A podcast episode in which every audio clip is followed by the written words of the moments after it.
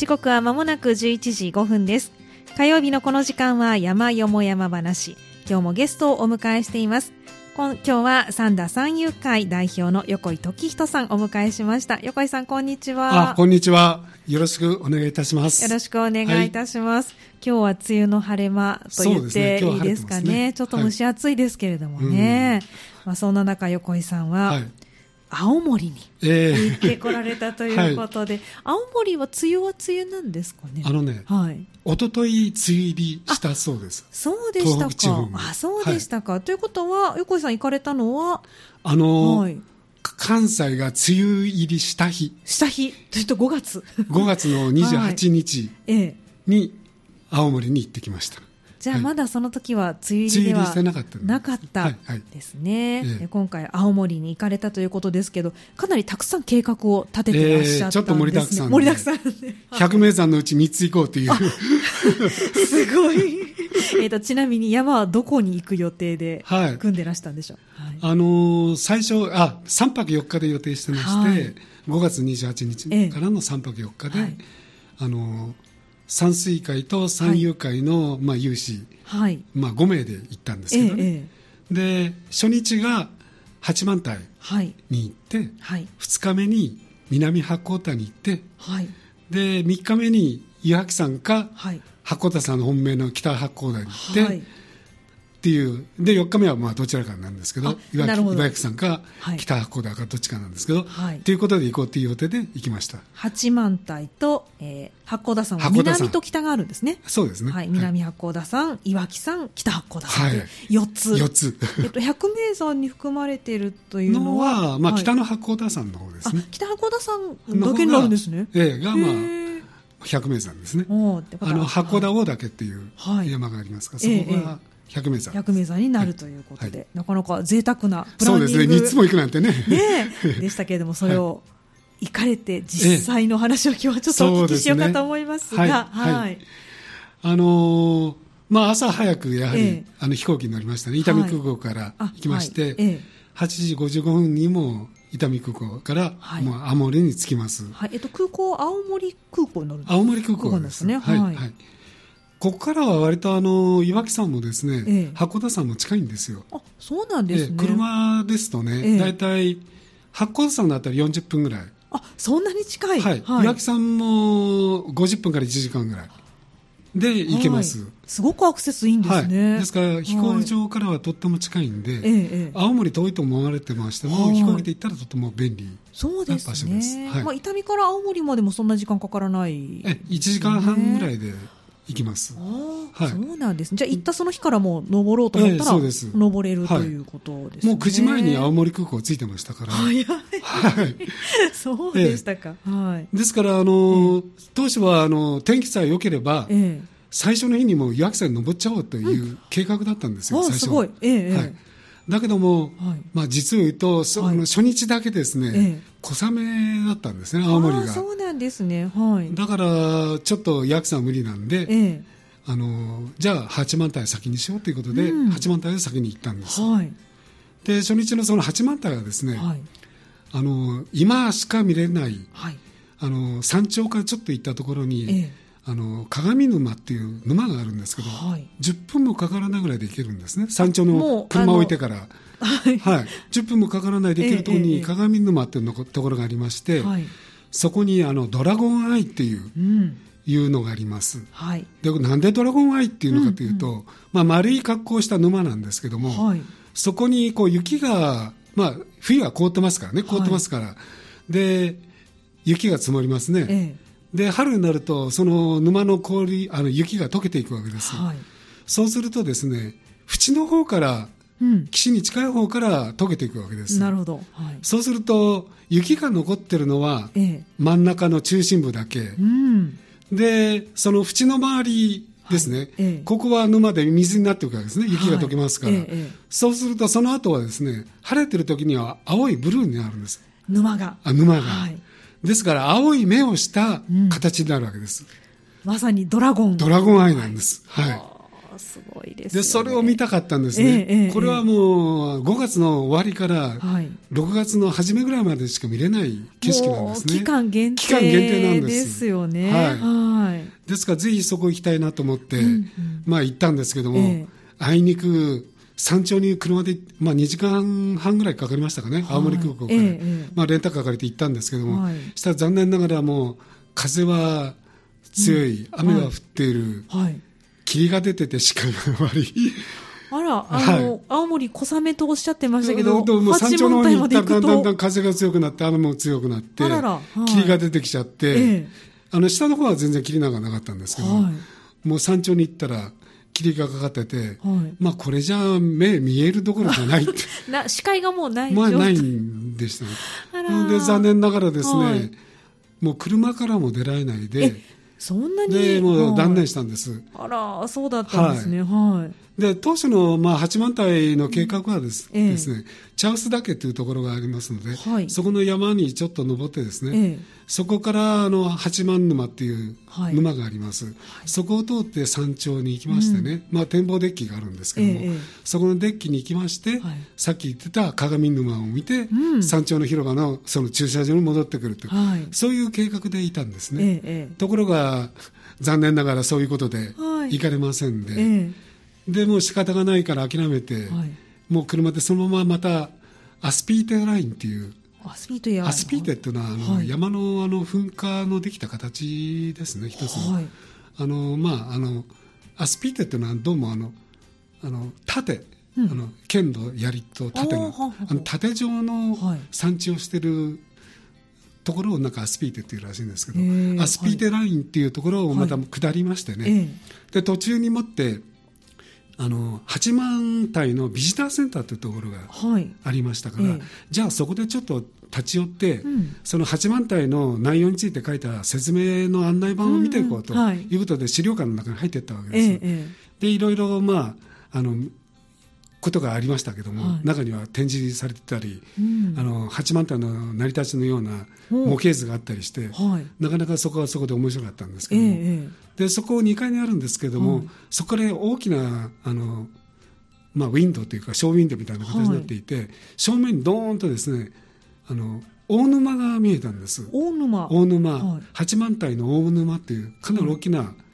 でそこも自然探索路ができてましてね、えー、で見たらあの案内の方が、水橋をたくさん咲いてますからっていうことで、はい、でも小雨ですから下の方降りてきたら小雨なんで。上は雨だけど下は大丈夫だったんですね、はい、ということで、ええ、あのその自然探索路を歩きましてね。ああそうなんですね。はい。今年初めての水橋をたくさんそこで見たわけです。ええーはい、そうなんですね、時期的にもこの時期、あ今もうちょっと遅かったくらいです。あちょっと遅かったです。だからやっぱり5月の中旬から下旬がいいんでしょうね。ちょっと遅かったんですまあでも結構されてましたよ。ま、えー、じゃあよかったですね。そうですね。でそこでまあ初めての水橋を見ましたよね。ええ、で仕方がないからその後に、はい、今日泊まる宿のですね、大鰐っていうと大鰐温泉というところに行ったわけです。はい、大鰐のワニっていうのは本当のワニではなくて、あの山椒魚。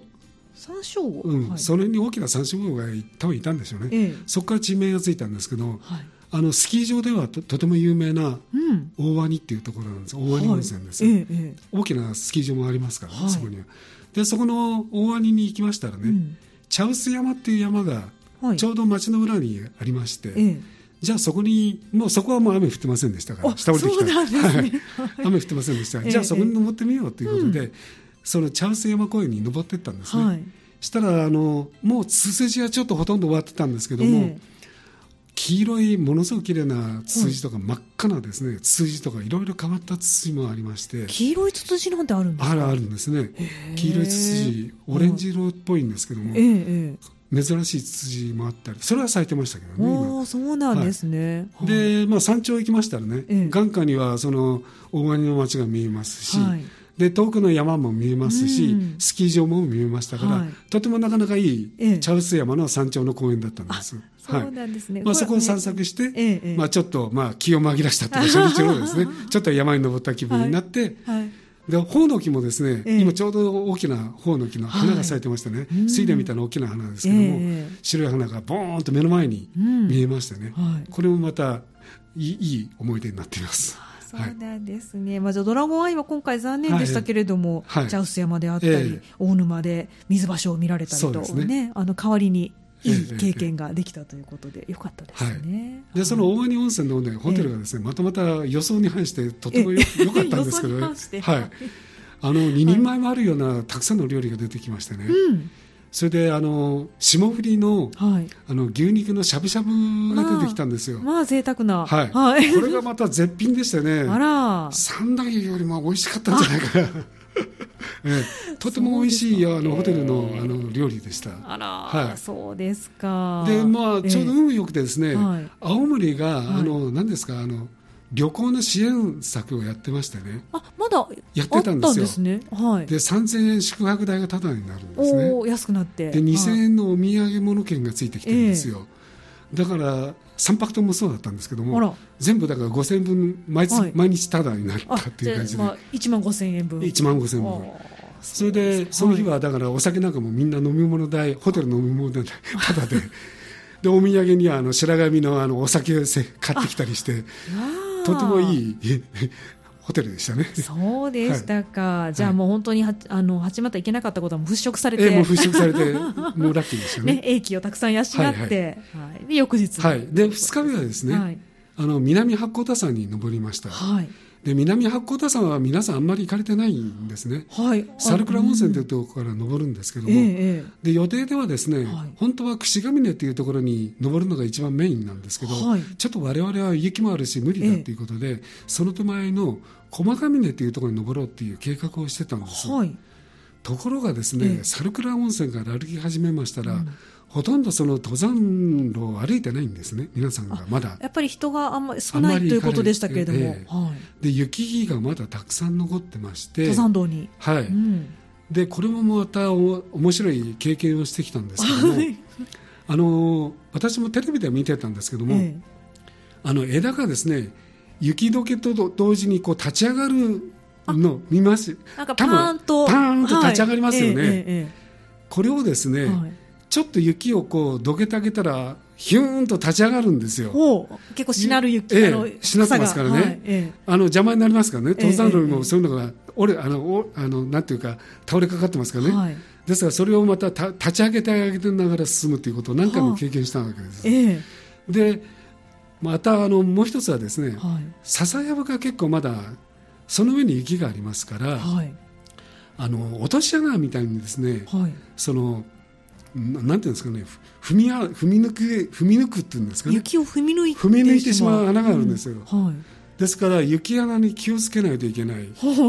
その竹やぶの上に雪が積もっていて、えー、なおかつその竹やぶの下は雪解けの水が流れているという。大変、はい、すごいもう完璧な落とし穴がそこら中にあるという。で大体は見当は分かるんです、えー、この辺ちょっと怪しいなというところ、うんうん、ですからそういうところを見ながら、はい、踏み跡に気をつけながら、はい、踏み抜きながら何回も踏み抜きましたけどね。なかなか歩が進まないんじゃないですか、はい、それ。でそういうことでもって予定のですね、はい、矢櫃橋っていうところまで行ったんですけども、えええ1時間半ぐらいで行けるところがですね、はい、2時間半ぐらいかかりましたね、そこまで。そんなにかかったんですか、はい、ですから当初、はい、あの予定してた駒ヶ峰もちょっと無理だということで、えー、ちょっともう矢櫃橋からまた引き返して帰ってきたと。そういう体験を南八甲田ではしましました。そうだった。それはお疲れ様でございました、はい、びしょびしょにならなかったんですか？それは大丈夫でした。大丈夫でした、はい、じゃあ皆さんスパッツ履いて、スパッツ履いてもちろんあのレインウェアで、ええ、レインウェアで来ましたから大丈夫でした。あの道はそうやって踏み抜きとおっしゃってましたけど、坂は急坂なんですか？いや緩やかな緩やかな緩やかなんです、ええ、その矢櫃橋までは緩やかなんです。ですから、はい、あんまりその登らないで、うん。帰ってきたんですあそれ一つですね、はい、あの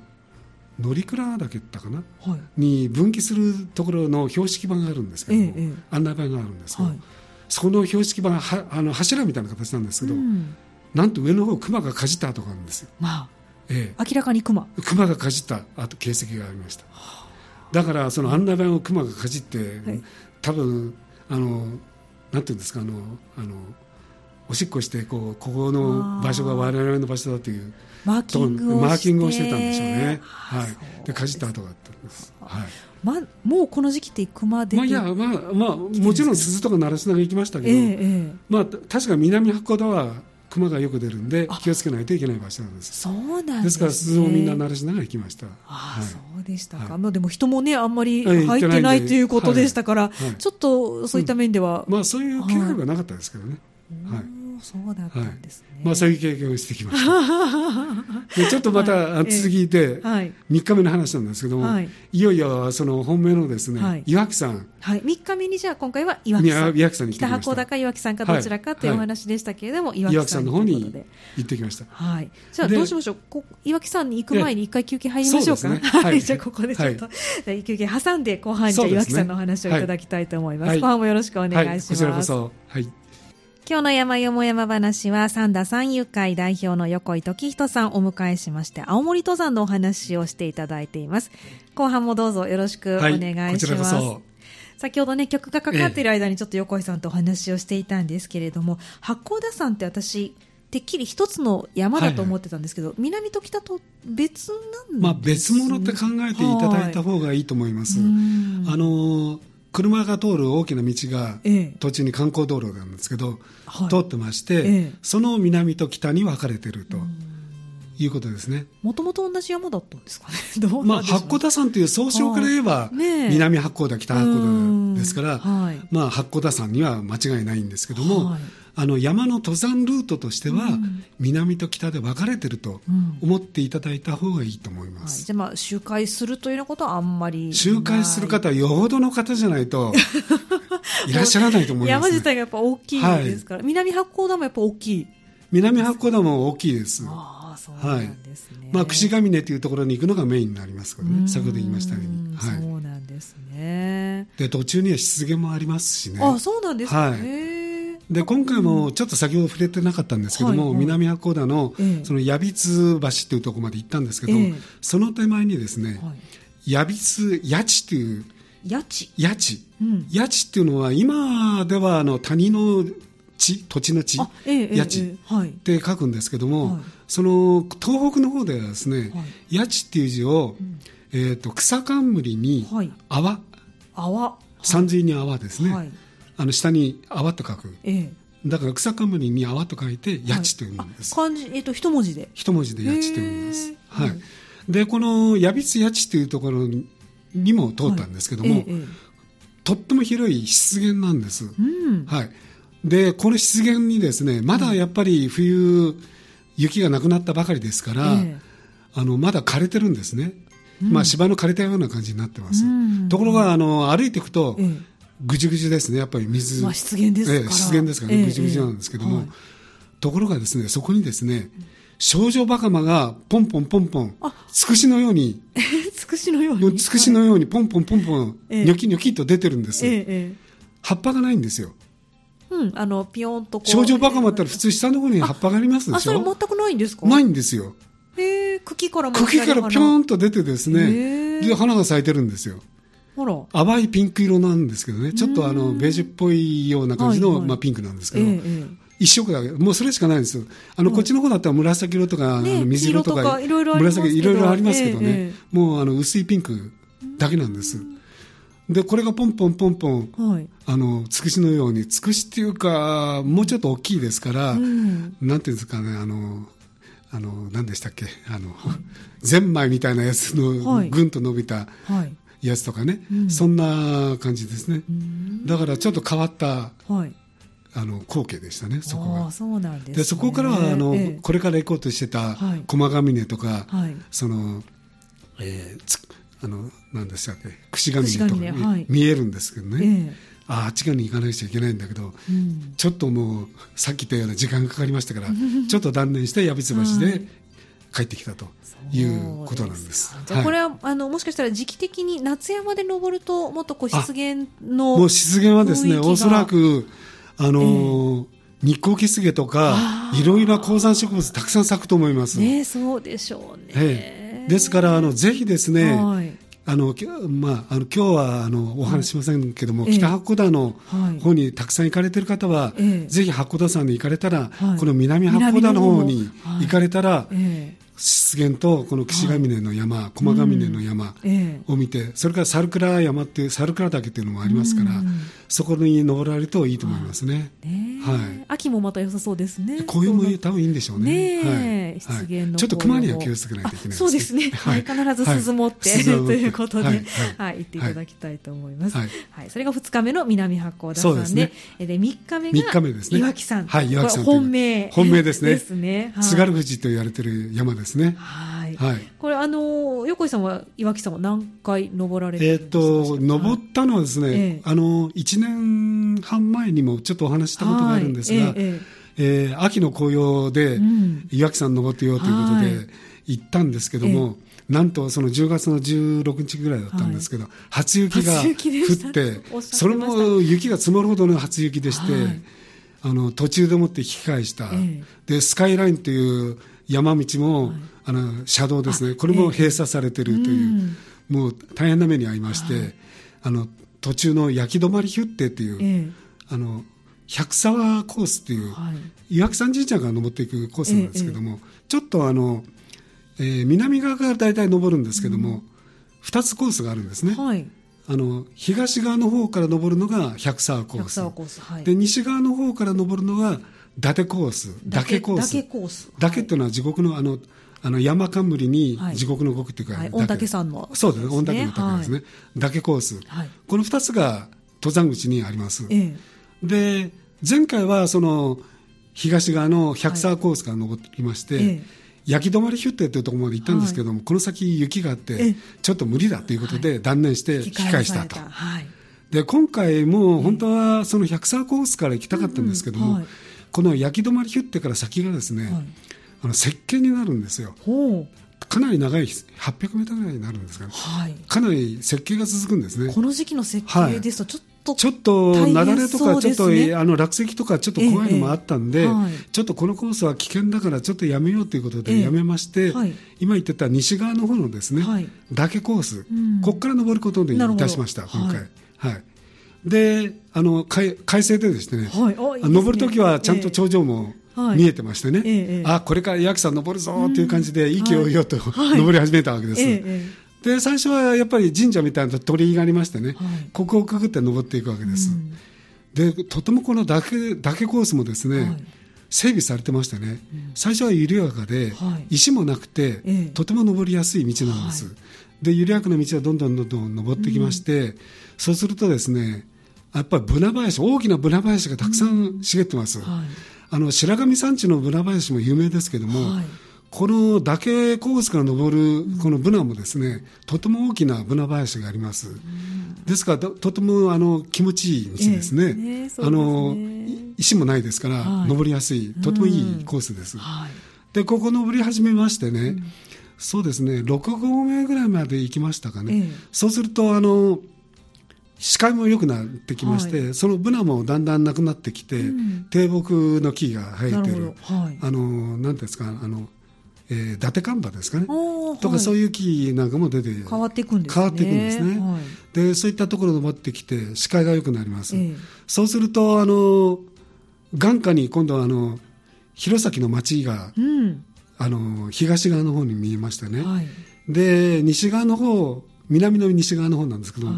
白神山地がずっと見えるんですよ。まだ上の方雪かぶってましたね。白神山地とっても綺麗ですね。はい、そういう山が見えてきます、はい、ですからその山を見ながら、はい、その堤防の中を登っていきます、うん。はい、で登ってきますとね今度あのあれはエゾトト松っていうんですかね、あの松もちょっとありますね、えー、そういう中を登っていきます、はい、でそうですね大体、まあ、6合目ぐらい行きますとね、はい、8合目の頂上の方の山の上の方が頂が岩木山の方が見えてくるんですけども、うん。はい、であそこに登っていくんだなってことが分かります、うん、でえっ、ー、と6合目から8合目まで大体1時間ぐらいかかったかな、だんだんやっぱり登りやすいって言ってたんですけど、だんだんあの石なんかもゴロゴロしてきまして、はい、やまあ山ですからしょうがないんですけども、そういった中を登ってきまして、で、あそう登り始めたのが大体9時半ぐらいでしたかね、はい、からスタートしたんですけど、ええ、12時ちょっと前にその8合目まで行きました、うんはい、12時ちょっと前でしたね、はい、で8合目に着きますとねここはあの先ほど言ってたスカイライン車が通る道、はい、え、その駐車場のところなんです、うん、でそこのところにちょうどその岳コースの下山口っていう標識もあるんですけども、そこのところで休憩しましてね、まあお昼だったんで昼食を取ったんですけども、うんまあ、景色がとっても先で言いま言いましたとても良くてですね、えまあ、天気も良かったもんですから、はい、あの弘前の方の道、町ですね、はい、それから北の方にはですねあの陸奥湾ですね。陸奥湾。青森の陸奥湾ですね。陸奥湾が見えまして、え。でその陸奥湾の北側には、はい、あれは津軽半島ですね、うん、でこの先行ったらタッピ岬があるねなんて話をしながらですね、はいえあのですから北と南と両方の景色を見ながら昼食をとってたわけです、いいですね、はい、とてもいいいい景色でした、はい、はい、でそこの8合目からですね、あのちょっとまたリフトがありまして、リフトはあのまあ、スキーの時も動いてるんですけども、うん、今、登山客用にちょうどその時期グリーンシーズン始まったばかりだったんですね、うん登山客のリフトが動き始めてたんですけども、まあ、我々はリフト使わずに、うん、あのリフトの横から登っていく道を行きました、はい。はい、そしてそうですね40分ぐらい登りますと、ええ。えー、そのリフトの山頂の直下のところの分岐点が来るんですけども、え、そこにですね、うん私も初めて見たんですけども、はい、道のく小桜っていう小桜がピンク色のええ、あのこちらの方でこちらっていうか白山小桜よりもちょっと大きいんですね、えはい、ピンク色は結構濃いんですけども、うん、は道のく小桜というのはちょうど咲いてましてね、はい、ああこれがそ小桜だって言って、うんうん、まあ、感激したんですけどね、はい、いいね。まあ綺麗な小桜が咲いてました、はい、であのーちょちょうど分岐点あたりなんですけど、ね。はい、その山頂のリフト乗り場が降りてきた、はい、でそこにですねあの往復するピストンするというのが分かってましたから、ええ、そこにリュックを置きましてね、はい、でリュックを置いてそのアタックを始めたっていう形になります、山頂にですね、え、で途中にあのホーベイヒュッテっていう山小屋があるんですね、でそのヒュッテの山小屋はですねどうももう今から50年ぐらい前に、はい、なんか遭難した方がいらっしゃってその方の寄付で作られたようなあの、はい、山小屋らしいんですが、ええ、フォーメヒュッテというのがあります、はい、そこがその百沢コースといったところから登ってきたのと合流するところうん、はい、でそこを過ぎますとね、うん、あのちょっと平地になります、うん、平地がありましてでそこを過ぎますとね、はい岩の間を登っていく、まあ、急にまた急座、まあ、まあ、活火山だったんでしょうね、はい。ええ、かなり岩がゴロゴロしたところを登ってきます、はい。え、で登ってきますとねちょうど下からガスが出てきまして、はい、あのちょうどその陸奥湾の方からガスが上がってきまして、で、だんだんだんだん北の方が見えなくなってきて風も出てきて、あこれは早く登らないと、山頂からの景色見えないぞというんで、ね慌ててばんばんばんばん登り始めたんですね、大体そうですね。さっき言った方面言ってから言うと、30分弱ぐらいですかね、で山頂に着いたわけです、で山頂に着きましてねあのなんと山頂の一番高いところが神社なんですよ、あそうなんです、ね、あの標識より何よりも神社が一番高いところにあるんです、あの岩木山神社の奥宮ですね。あそうですか。だから神社が一番高いところにあります、うん、ですから真っ先にその奥宮の神社に参拝をしましたね、はい、でまだ北の方から切り上がってきてましたから、えー、南の方のあの弘前の方の街並みはまだかろうじて見えた、うんはい、っていうことだったんですけどね。そうだったんです、はい、はい、でその景色をちょっと見ましてね、うん、で神社の周りの後に、はい、すぐ横、まあ、ちょちょっとそうですね10メートルも行かないところに下っ、うん、ちょっと下ったところった方がいいのかな、はい、岩をまたいで下ったところに一等三角点がありまして、はいうん、あのかなり大きな一等三角点、立派な、ね、三角点がありまして、ええ、でその横に、はい、あのえー、あの三角錐をした岩のモニュメント、うんまあ、ここで皆さんよく記念写真撮られてるまあ、ここ山頂標識的な形であるという、はい、というところですね、ええ、そのモニュメントが、はい、三角錐の岩の出てきたモニュメントがあります、うん、でそこでまあちょっと我々も休憩しまして、うん、先ほど言ったようにちょっと霧が出てきて、ええ、まあ、風もちょっと強かったもんですから、うん、じゃあもう下山しようということで、下山を始めまして、はい、でちょっと降りたところ先ほど言ってたあの、リュックを置いたところですね、ええ、武器店ですね、はい、リあのリフトの山頂の直下から降りてきたリフトの降りてきたところ、はい、そこに降りてきましてでそこからまあ下山しようと思ったんですけども、え、あのそこから横にですねそのリフトの行く方に登っていくんですけども、うん、5分ぐらいで、はい、その鳥の海山。鳥の海の山って書くの鳥海山って書くんですけど私鳥海山って思ってたんですけど、えー、また別なんですね、鳥の海っていう、はい、鳥の海の山っていう、うん、あの山があるんですね、ええ、あの標高で言ったら1502メーターだったかな、はい、あ先ほどその岩木山の山頂が何メーターかっていうのを忘れたんですけど、え、岩木山の山頂は1625メーター、はい、はい、あります、はい、でその1502メーターのところにですね、うん、鳥の海山っていうのがあるんで、じゃあそこもついでに行ってみようということで行ったんです、うんうんはい、したらですね、なんとその山頂というよりも、うんあの大きなそのお賽銭の岩があるんです。お賽銭の岩。お賽銭のお賽銭岩がゴツゴツしてて三角形をしたこう岩屋があるんですね、はい、そこの岩に皆さん賽銭をこうへばりつけるというか置くっていうか置いてるんです、ね、たまにありますね、はい、なんか石の上にですから別名賽銭岩って言われてるらしいんですけどその岩が標識みたいなもんですね、はい、鳥の海山の。で、はい、あの風が強かったもんですから、ええあのまあ、雪でもって落ちたのもあるんでしょうね、雪と同時に、うんうんはい、あの登山路に小銭がたくさん落ちてるんですよ。だからその時もみんなで言ってたんです。よ、はい、賽銭泥棒ここに来たらたくさんあるよなって。まあできれば元に、ね、戻してあげたい気持ちになりますけれども、お賽銭がもうたくさん小銭がバラバラバラ皆さん本当たくさん訪れてそこにね、そこでみんなお賽銭されていくんですね。えー、はい。でそこのところから左側にですね、うん、先ほど言ってた鳥の海という沼が、沼っていうか池っていうか、はい、あるんですね。ため池みたいな池が、まあ噴火口ですねここが、あの岩木山の噴火口の残りなんですけど、沼があるんですけども、本来だったら多分沼で水があるんですけども、先ほど言ったようにまだ凍ってて、その上に雪が溜まってるので、雪の周り形をしてる 沼だったという。なるほど。ここはドラゴンアイにはならないですね、ならないですよ。多分ならないですよねここ。残念。はい、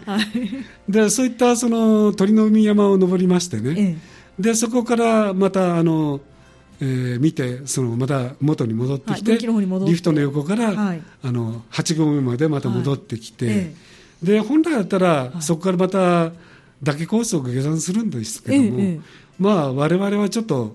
まあ、これ持って帰るってこともあるんですがズルをしましてね、はい、バスに乗りましてバスが走ってるんですね、はい、はい、あのスカイラインのところ、はい、2時間に1本あるんですね、はい、で2時間に1本のバスに乗りましてね、はい、で8合目からバスに乗りまして、うんだちょうど嶽温泉の登山口のところまでバスを